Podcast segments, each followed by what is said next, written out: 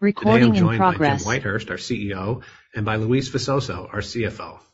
But before we begin, I want to note that today's discussion contains forward-looking statements, including statements about goals, business outlook, industry trends, market opportunities, expectations for future financial performance, and similar items, all of which are subject to risks, uncertainties, and assumptions. Now, you can find more information about these risks and uncertainties in the Risk Factors section of our filings at sec.gov. And actual results may differ, and we take no obligation to revise or update any forward-looking statements. Finally, during today's meeting, we will discuss non-GAAP financial measures. Now, these non-GAAP financial measures are in addition to, and not a substitute for, or superior to measures of financial performance prepared in accordance with GAAP. A full reconciliation of GAAP to non-GAAP is available in our shareholder letter and on the sec.gov website.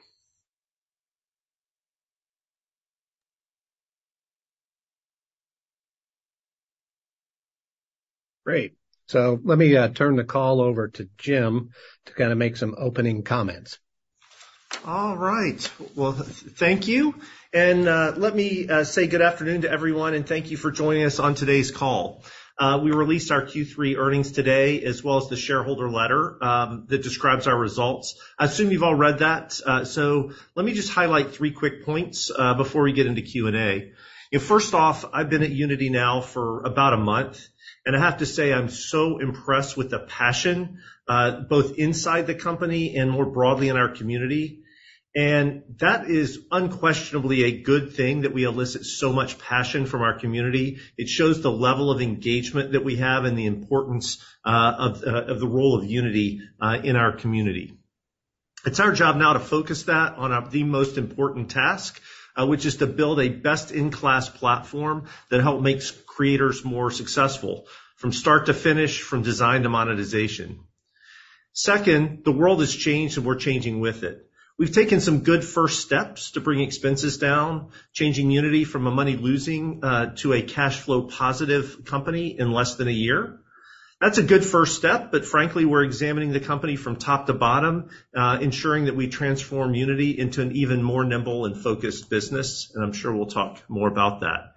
And third, once we position Unity to succeed, we need to accelerate growth. We'll get there by focusing on large growing markets, but most importantly, by doubling, if not tripling down on building amazing technology that helps our customers succeed. If we do that, growth and profitability naturally flow from that. So with that, let me turn the call over to Richard. Great. Well, thanks a lot. Um, so maybe what we'll do, which we've done in the past, is we kind of get inbound questions during the quarter and things like that. So maybe we'll kind of hit the, like the two most common questions we often get. We'll start with Jim, and then we'll go to Luis, and then we'll go to open Q&A and things like that. So for Jim, if you kind of step back, you know, what do you see? And I know you've been you know, short-term here for a month, but I, you know, maybe it's fair or not, but what do you see the company looking like in three to five years? What what would you, what's your vision? Yeah, sure. Um and let me start off saying you know, I had experience in a company uh, building a business as part of a broad community. So I naturally come back and focus on how we think about community. So if I just put that simply in five years, I want us to be the trusted leader of a community of creators building on our technology. And because of that, we'll be an indispensable partner for game creators to build, operate, and profit from their creations. That alone is a hundreds of billions of dollar market. Secondly, our technology, and this is one of the things coming from enterprise I've been so impressed with, is incredibly relevant to enterprises. And so the second piece of that is I'd like to see our technology as the default choice for enterprises and individuals to create and interact with uh, uh, with 3D content. Again, that is a tremendous untapped potential as well. And so if we can do those two things, be an indispensable partner, kind of a leader in helping game developers, and being the 3D visualization technology that the world comes to, um, that's a really exciting business. Great. And then uh Luis, you know, it's addressed to some degree in the shareholder letter, but could you kind of explain some of the key uh interventions that are being considered? Sure. Thank you, Richard. You know, we started a comprehensive assessment of our product portfolio several weeks ago. and we're evaluating every product in our portfolio through, I would say, three lenses. First, are we meeting our customer need in a unique way that differentiates us from others? Second, are we able to grow revenue, expand margins, and generate free cash flow at attractive levels? And third, is the opportunity large enough and sustainable to build a meaningful business over time? And while we're making great progress in this evaluation and planning, it is still early to share more specifics. Now, what you can expect is that we will be making changes to our product portfolio this quarter in Q4, and we expect the full implementation of the changes to be completed by the end of Q1. As Jim said, we're also continuing to adjust our cost structure to improve margins, and this will lead to a reduction in force, a reduction in office locations, which we will be announcing over the next few months. Back to you, Richard. Great. Thanks very much. Okay, now we can open it up to uh, Q&A from the analysts. So, uh, Thomas, if you can see the people that are in the queue, and uh, we can drop them in there.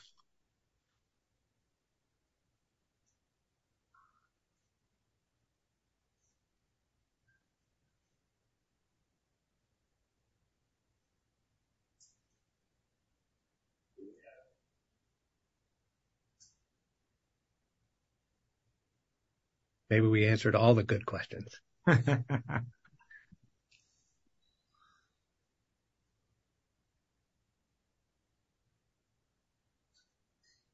Oh, there we go. Dylan. Yeah, Dylan Becker at William Blair. Thank you very much. Awesome. Hey, guys. Thanks. Um, Jim, maybe starting with you. I think in the shareholder letter, obviously, there's a lot of focus on narrowing scope and the focus here. But looking at it a month in, maybe some there's some initiatives underway, but how you're seeing the business relative, again, to maybe some of your past experiences and the opportunity to drive that efficiency that you've done, um, maybe utilize some of the prior playbook you've seen. Yeah, look, uh, thank you, Dylan. A great question. Look, I don't, I wanna always be careful not too much drawing uh, parallels, but frankly, there is a lot of parallel to this, and frankly, when I first got to Red Hat, which is Red Hat had a industry-leading product with Red Hat Enterprise Linux, but was spending a tremendous amount of time doing five or six or seven other things. And it's not just the expense associated with it, it is the management time and attention, and more broadly, the clarity of focus throughout the organization that you get from doing fewer things. Um, frankly, where you are winning and have a right to win.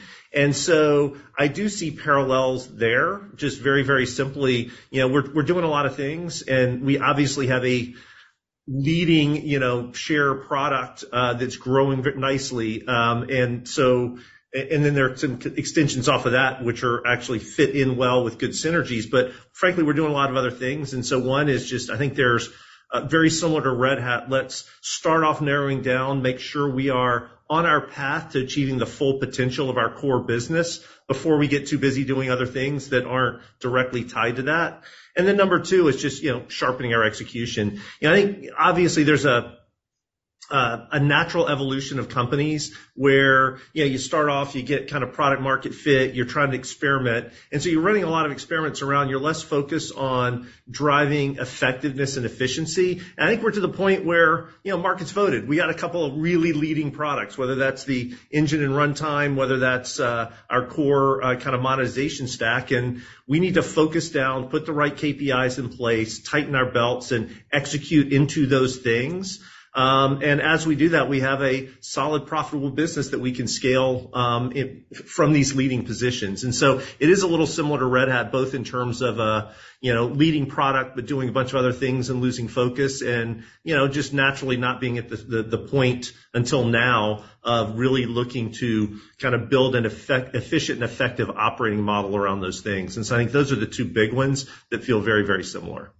Also, equally, incredibly passionate, brilliant people who are deeply dedicated uh, uh, in a deeply mission-driven company. And so when you have that, your ability to execute when people are aligned and passionate about what you do is just so much easier.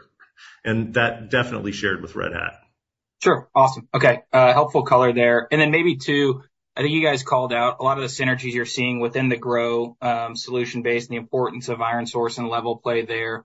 But maybe it's a little early to call out from a product perspective, too. But, you you did mention tightening the integration between kind of Create and Grow, but how you think about that synergistic value coming together across the platform over time too? Thanks. Yeah. I'll start, and Luisa, if you want to add. So you know, first off, really working to build an operating model that drives value in both kind of data and then uh, across Create and Grow. I think we can do a better job of doing that. You know, we've been working on the integration of just you know, kind of people and things, but really building the flywheel there is an area I think we can kind of double down our focus on, uh which has a lot of value. The other is just you know, together, you know, those two things are what drives uh uh developer, game developer success. And we're still a little bit, because we're still in the middle of the integration, disjointed in having a single view of our customers so we can go talk about how we can help them best create Uh, value from development all the way through to monetization. And we have kind of those two pieces, and it's just a time to get those kind of fully pulled together to have single view of customer ability to engage and talk about how we can create value across that lifecycle with our kind of portfolio of offerings. So there's kind of the operational data-ish, I want to say, stuff, and then there's the broader you know, single view of customer and being able to act that way set of stuff. Yeah, I agree, Jim. And if I were to add something, I would just say this is unique to us, right? We're the only company that has both Create and Operate or Grow businesses, and and that's very valuable to to us and to our customers. And remember, we have over 70% market share on the editor, particularly on mobile. So that gives us a very strong base to build upon.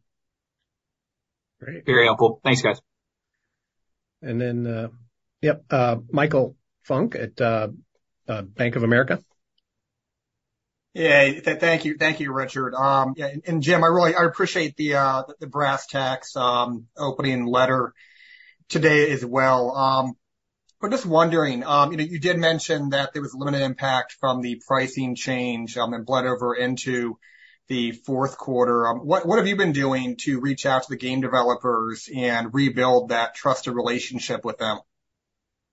Well, a couple of. Obviously, I've been talking to a number of them. And you know, it's one of these, I think almost all of them uh, that I've talked to or others that I've talked to in Unity who've talked to them start off with game developers who were upset by the first action. Once you actually get people to focus on the next set of things we did, the first thing you hear is like, "Oh, okay, well, that all makes sense. I'm actually good with that." So the changes we then went back and tweaked, I think, helped a lot. But honestly, the biggest thing that helps is when we talk about the future feature velocity we're driving. I was uh, uh, talking with um, Um, someone here who had just met with the game developers. Started off very, very negative, but as soon as we started getting into some of the features we're driving, all of a sudden they went from, "We don't even want to deal with you," to, "Ooh, can we be an early beta customer, and can we actually potentially get in there and help drive some feature set into that?" That's right what we're trying to do. So I think the most important thing is we can talk. Uh, uh, I've been saying this internally uh, at Unity quite a bit, having dealt with communities in the past, is we can talk all we want, but our behaviors are what will rebuild trust. And the behaviors are how we make decisions going forward and how we are taking those dollars and reinvesting them efficiently and effectively to build you know, extraordinary product. And so Unite next week, we'll have a number of product launches. And I think really kind of focusing on the value we're delivering um, will kind of get that buzz replacing kind of noise around, "Well, what are they doing?" And one more, if I could. Um, I think a lot of investors are wondering about the decision to pull guidance for for the year. Um was that based on your view of best practices as a new CEO coming in and assessing the business? Well, I'll tell you my view. On the numbers. Yeah. No, and a lot of people are grumpy about that. Um look, the problem um when you are looking to bluntly wind down or or get rid of some businesses, which you know, is part of what we'll do, is the longer you wait to do it, the better your revenue looks in the short run. And I want zero incentive for anybody here to slow anything down. We need to move, and we need to move fast. And the faster we move, Uh, the better shape we are. So we will plumb it all out after the fact for you. You'll know exactly. You know, we'll be completely transparent. But what I don't want to have happen is people say, "Well, we kind of guided this. And so if we just wait another month before we do that, you know, maybe we don't close that till you know, January 1 instead of you know, November 30th." you know, you can make the numbers look better. But I want to emphasize we got to move fast and we got to be decisive, and we're going to emerge I will say, I think we're sandbagging when we say by the end of Q1. I'm hoping we can do it a lot faster than that. The faster we can get these things done, the faster we um, have kind of reset and we are focused, uh, the better. And I want zero incentive for anybody to do anything but that. So it was not a popular move, I can tell you, to say we weren't going to do it. But I think it's better to move fast and then be transparent after the fact. And I promise you, after that, we will be reset, we'll be confident in our numbers, and we will provide guidance for Q1 in the year and give you all the color and clarity you want. Uh, I just, in this period of time, I think it's important that we have no barriers to moving fast. Great. Thank you for that, Jim. Great. And then uh, next is uh, Brian Fitzgerald at Wells. Thanks, guys. I had a couple, if I could, on um, UGS. Letter noted tough year-over-year comps. Just hoping you give a sense for Um, how that business performed relative to expectations for the quarter and whether there was anything waiting on that part of the business. And and maybe second one follow-up to that is, can you comment uh, at all on ironSource cross-sell opportunity and where you think the business stands um, right now uh, when you say in the shareholder letter that um, the company is not achieving the synergies and that exist across the portfolio? Are we right to assume that um that's what you're talking about there, or or maybe um that's where the softness in UGS comes from? Yeah. I think... Go ahead, Jim. Do you want to? Well, no, you go ahead and start. If you want to kind of give performance versus expectations, I'll give you a sense of what I meant by that not performing across. Yeah. I mean, we don't want to single out any business because we're not ready to share specifics on whether a business is inside or outside of the portfolio choices. But I will I will address your question on UGS. Frankly, we didn't have the quarter we expected on the business, right? And and therefore, I'll be very transparent about that. And we need to continue to drive our our business and grow faster. So I'll I'll I'll give you that piece. I mean, I'll just say I will use that as an example. When I say that, I actually mean broadly across the portfolio, but I'll pick on UGS. I think UGS has been quite successful selling into gaming. But if you actually look at the correlation between, um, say, something like Multiplay and Unity made with Unity games, it's actually quite low. And so what I want to make sure that we're doing is win where we have the right to win, which is around our Unity ecosystem. So I'm not saying it's awful revenue to go sell Multiplay into an um, uh, Unreal-based uh, game. But fundamentally, the place where we have the right to win and should win is things around Unity. And so what I'm looking at across our portfolio is making sure the things that we do are self-reinforcing. The things that we do make Unity games better. And people using Unity make it really, really easy to use our other things and get that flywheel going. So if you look at our correlation between some of our other services in the engine, they're not as tight as I would like to make sure we make it really easy for our devs to use our things and make our things make Unity, uh, made with Unity games even better. And that extends across, again, we talked a little bit. You know, We've made progress in integrating ironSource, but a lot of that's getting the core stuff together. Now, getting the flywheel that we think we can do of the real synergies between the editor and the runtime and uh, the the, the grow business is something we are just getting kicked off. And you know, I, I'm, I'm the type I want to have a weekly meeting on what's the progress, what are we doing, why, when's it going to be done. And we've been more focused on the integration than on really getting the synergy flywheel going. And so that's something we're kicking off in earnest. Yeah, Brian, as we've talked before, what we're seeing is good synergies of grow within grow, Unity and ironSource. So that's working well. Technologies, capabilities, that data, that's growing well. But as Jim is saying, the create to grow is where we need to sharpen the pencil and do a better job going forward. Got it. Thanks, Luis. Thanks, Jim. Great.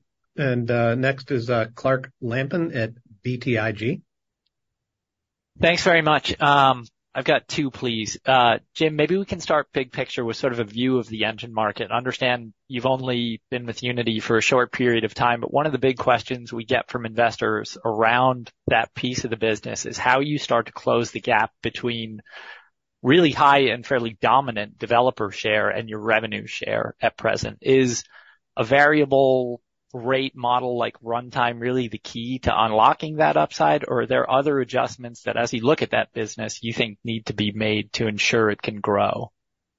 Well, I think there's a lot. And by the way, we haven't even started on the industry side, which I would actually argue is a larger market than the gaming market for us, but we can come back around on that. Um, so first off, um, you know, the gaming market is a lower margin market. So when you started at one price point and you want to change it, you're obviously going to get some um some some backlash. So the way I'd rather think about it is if you think about development all the way through to operating a game as a $100 billion market, right? We're, you know, a very, very, very small, less than 1% share of, of, of that. Um so our ability to do things like whether it's driving to DevOps or automated testing or if you think about other things that that that, uh, that a developer shop, especially teams of developers do, thinking about kind of security, thinking about compliance, identity management, there's a whole set of things where we're not raising price on what we're doing, but we are looking at the costs around what someone does when they're working with us. I think has a tremendous opportunity just on the development side. And then obviously on the operate side, you know, continuing to look for places where, frankly, we have a right to win because of the strength of, um, you know, our editor and runtime and our ability to understand what people are doing and how, uh, the uniqueness around that.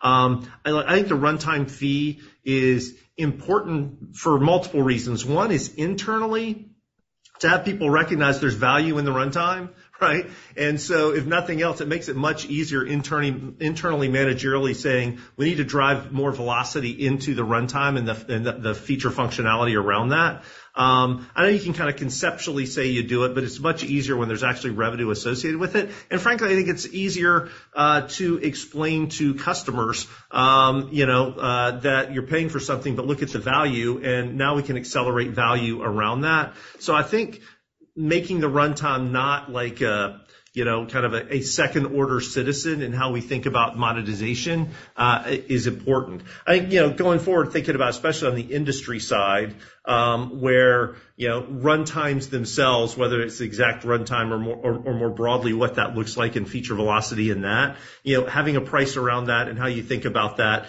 as you scale out, uh I think is important. So, you know, we can get into the specifics around the runtime pricing and kind of what model and, you know, what types of games, et cetera, et cetera. But I think the concept that the runtime has value and so we have a price on the runtime uh, is healthy all around for how we run the business. Understood. And I guess, you know, there's a lot in flux, I guess, as you guys are exploring sort of interventions, as you mentioned in the shareholder letter. One of the things that does seem to be consistent, you know, moving forward in terms of focus is AI. I'm curious if you could give us an update on the Muse and Sentis products. Um, how has the closed beta gone so far? When do you think realistically those tools could exit beta? And if you have any thoughts around um, commercialization that you'd be willing to share uh, on this call, would be appreciated also. Thanks. Well, my first reaction will be, how about coming to Amsterdam next week to Unite, and you will hear a whole lot about that uh, uh, and kind of the things we're doing more broadly. I mean, honestly, I mean, I'll let Luis, if you want to comment, but I think given everything we're saying at Unite, we don't want to kind of front-run that here today. So uh, stay tuned and/or uh, come join us in Amsterdam. Yeah. The only thing I would say is, while Jim didn't say much, you can see in his tone kind of how excited he is. So you can't take something away from that. So it's very exciting. Understood. Thank you, guys. Great. Okay. Next is uh, Kash Rangan. Hey, Kash. Hey, I don't know if you can see me, Jim, but. Uh I can see your picture. I can't see you. It's good to hear from you. It's been a while. I know. It's been a while. It's been a while. And uh I don't know what is it that you use uh to keep your persona exactly unchanged in the past 50 years. Uh you look exactly the same as you did when I first met you. I think it was 2008 when you took over CEO of Red Hat. A good filter on the camera. I know. That that definitely helps. That I can see that. I can see that. So clearly a lot to digest um coming to the company. One is, is what are the chances you would take the job permanently in the next six months or so? I know it's a tough question, but or maybe it's not a tough. It's a very easy one.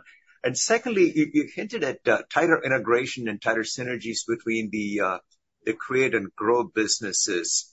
Um can you can you expand a little bit more on that particular thought and where do we go with that uh, increased synergy, and how does it manifest itself? Thank you so much. Yeah. So so uh, on the first question, I want to be respectful of the board, the board running a process. So you know, I think, as they said, they want to run a process. And so I want to be careful about anything I say because uh, you know, if I say I'm a candidate, that kind of screws it up. If I say I'm not, that kind of messes up. So I'm just not saying anything on it. So sorry, Kash. I um, I really just want to respect the board, the process um, uh, that they're going through. So um, I I hate to duck a question, but I'm going to duck that one, not because I'm not willing to answer, but I want to respect the board, the process they're going through.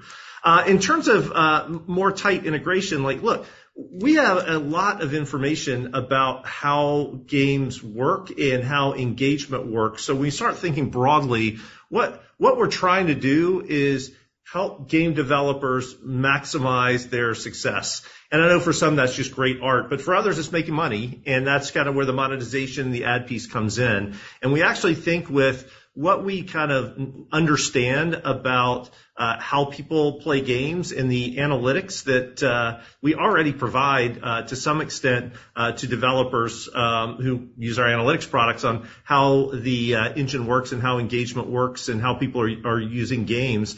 Um, we think if we can get a flywheel going with that to do a better job of helping them you know, monetize their ad space, and obviously, we profit from that. So we think there's quite a bit there Uh, that we can continue to build on. Um, and you know, we're like literally early, early, early days in that with a long roadmap of things we're excited about. Awesome. Thank you so much. All the very best.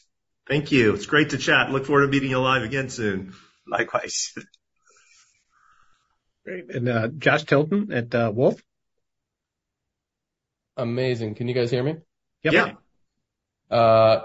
I got two, actually. My first one is, can you guys maybe give us a sense or a flavor for what is left to cut at the business since I know that we already did some layoffs previously?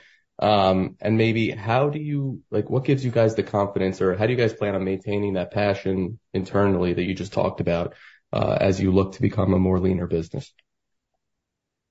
Well, I mean, I'll I'll start there. You know, I came from the airline business, so um, you know, very very much um, you know, kind of focused on making sure that we're kind of operationally optimized. Um, Look, I actually feel like when when you actually get efficient and effective, and part of that is just building an operating model and organizational structure to support the core business that you're in, um, you naturally get much more efficient doing that. And so while it is painful uh, in the sense that we will have fewer people, I think the people here will be very inspired by the mission. And what we're going to do is uh, is all around kind of uh, our mission and our values. And you get engaged as you see success and profitable and growing. Um, I feel very, very good that uh, you know as we come out of this phase, people are going to be both inspired uh, by what we're doing and uh, proud of the success that we're able to generate. Look, it's just a it's a different model uh, to to versus saying, "Let's spend a lot and hope revenue ultimately passes that and you make money." It's a little bit more, "Let's get efficient and effective and optimize our business and then scale from there."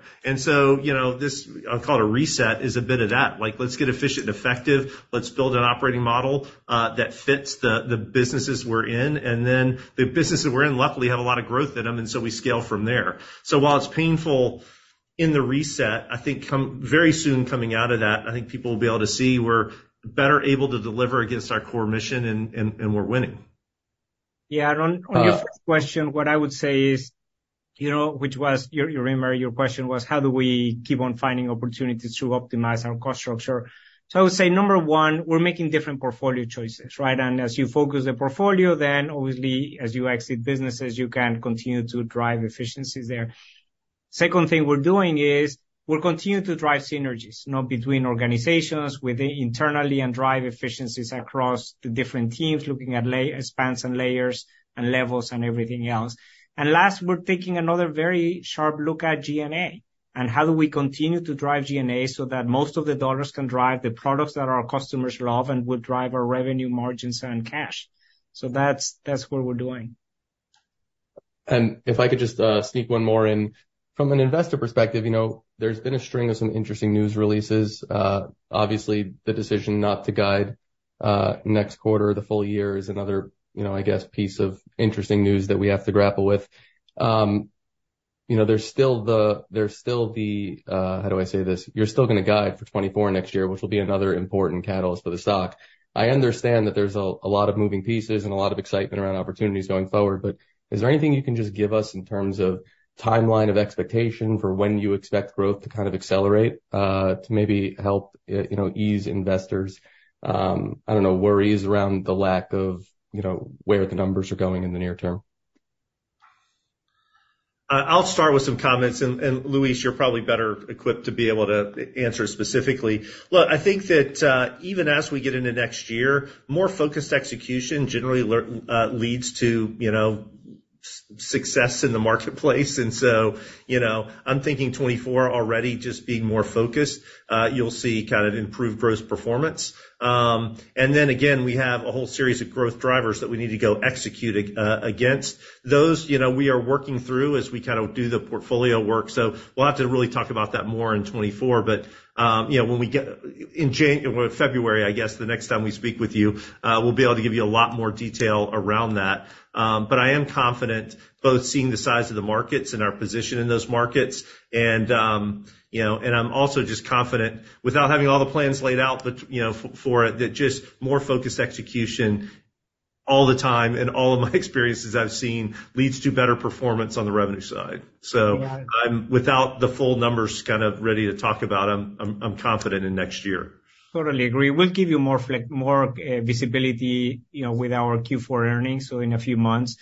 I think Jim mentioned the opportunity is big, the portfolios is right, that we already have. You know, we just need to be more focused, and as Jim said, you know, we just need to execute. But we think we will. We're doing everything we can to have a very strong 2024. That's our goal.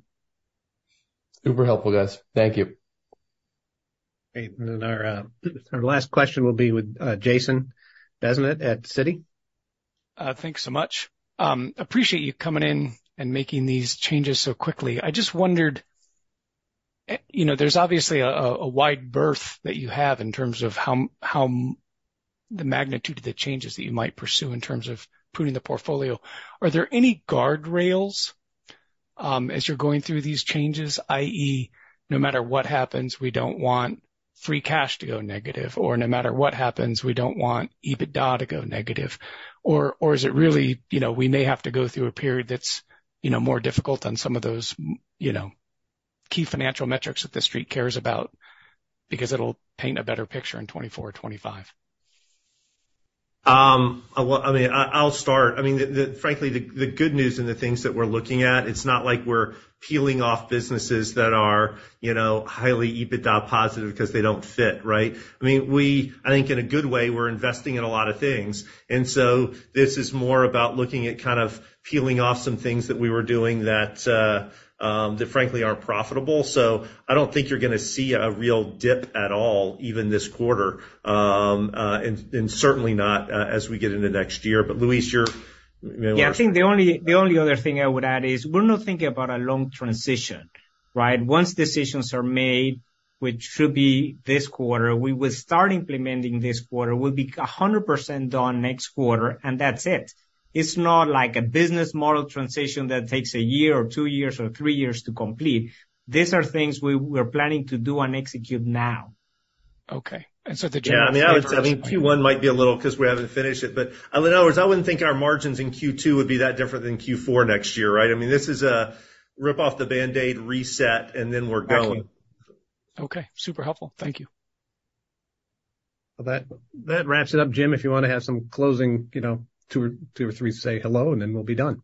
Yeah. So look, look, I really appreciate your time. Um, we. Uh, I just want to emphasize again um, that there, uh, you know, when I bluntly, when I first uh, agreed to come in, when kind of got the call, I thought, okay, this this company has some opportunity, and, you know, I'm sure like a lot of companies, it, you know, doing too much and there's some some focus. But I have to say, I have become more and more convicted in and excited about the long-term growth opportunities of the company um, uh, today than I was a month ago. I mean, this really is a very powerful, um, very defensible moat of technology. We didn't even get a chance to go into that. It's valuable in so many places, and it's a matter of really kind of picking, you know, what is the pathway to focused execution, deliver results on one, add another, deliver on that, add another. So it's, but the good news is, um because it is the nature of the technology and the fact that it is a platform business, um it's very highly defensible. Um, and and again, real-time 3D, which one could argue is interactive 3D, you know, we're really the only way to do that across myriad platforms at scale. And when you kind of think about the number of areas that makes sense, whether it is consumer products companies, whether that's, Um, um, you know, industrial companies in visualization, obviously in gaming, Um, I feel like we have a number of opportunities. Our key is not that. The key is making sure that we build a pathway to profitable growth, uh, by executing each of those in the appropriate order so we can continue to deliver, you know, results that you can see and be transparent about it. But, you know, clearly that opportunity is there. Great. Well, thank you all. And uh, we'll see you in uh, future weeks and months and uh, over time. Thank you very much. Thank you. Thank you.